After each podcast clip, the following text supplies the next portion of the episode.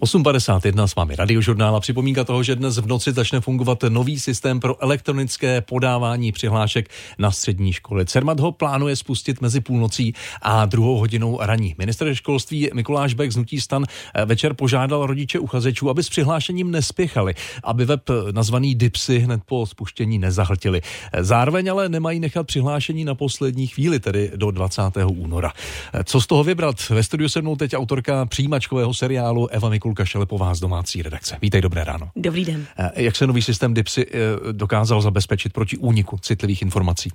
Podle ředitele CERMATu Miroslava Krejčího je navržen obdobně, jako jsou velké systémy státní zprávy, kde jsou údaje o nás všech uloženy už desítku let a zatím nebyl žádný velký problém vlastně několika vrstva architektura toho systému a i kdyby se hackerům podařilo dostat jakoby do té první vrstvy, která je přístupná z internetu, to ještě pořád znamená, že nedokážou vytáhnout všechny data z databáze.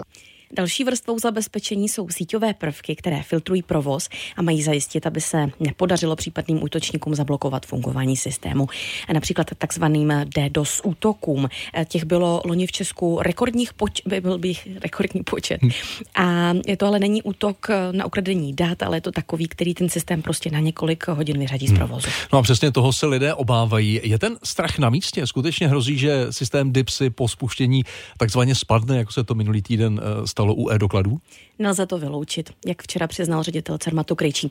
Vysvětlil, že digitální přihlašovací systém sice při zátěžové zkoušce odolal simulovanému hackerskému útoku a zvládl i 100 tisíc přihlášených za hodinu. Ovšem slabé místo je národní identita občana. To je prostředek, kterým se lidé stotožňují při elektronických operacích.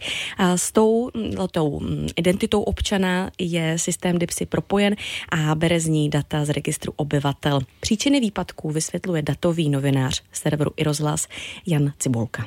Je to způsobené tím, že obecně základní registry, ač nyní dochází k nějaké jejich modernizaci, tak jsou v Česku poměrně zastaralé, ta jejich údržba se hodně dlouho zanedbávala a z toho důsledku prostě ve chvíli, kdy dojde k nějaké větší zátěži, tak může docházet k výpadkům. Do jisté míry to je podle něj brzda digitalizace státu už jenom proto, že výpadky systému a jejich problémy způsobují nedůvěru veřejnosti. Dá se teď narychlo ještě udělat něco pro to, aby se výpadkům digitálního přihlašovacího systému předešlo? Šéf digitální informační agentury Martin Messerschmidt řekl, že od pondělí je národní identita občana vystužená v uvozovkách a takže má ještě větší kapacitu na infrastruktuře, na těch serverech, na kterých to běží, tak jsme, tak jsme zjistili, co všechno dalšího, eh, řekněme, zbytečného tam běží. Oni to nebyly úplně zbytečné věci, ale méně důležité. A ty jsme, ty jsme převedli jinam, a nebo jsme jim ubrali zdroje a vlastně tyto zdroje jsme použili pro NIU. Takže NIA by teď měla být o více než 40% posílená. Digitální informační agentura spolu s CERMATem očekává, že celkem se do nového systému přihlásí 75 tisíc lidí. Odhadují 40 tisíc hned první den, to bude zítra, no a pak další nápor na konci té lhůty, poslední den 20. února. To jsou podle Martina Mesteršmída připraveni na 30 tisíc přihlášených. A my v zítřejším díle našeho seriálu v 8.50 budeme sledovat, jak v prvních hodinách systém, tak říkajíc, jede, jestli s ním uživatelé nemají nějak nějaké problémy. A předtím ještě v ranním radiožurnálu taky dáme nějaké návody, jak krok za krokem při přihlašování v novém systému postupovat. Snad přijde i ředitel Cermatu Miroslav Krejčí. Ano. Eva Mikulka Šelepová, díky moc naslyšenou. Naslyšenou, hezký den.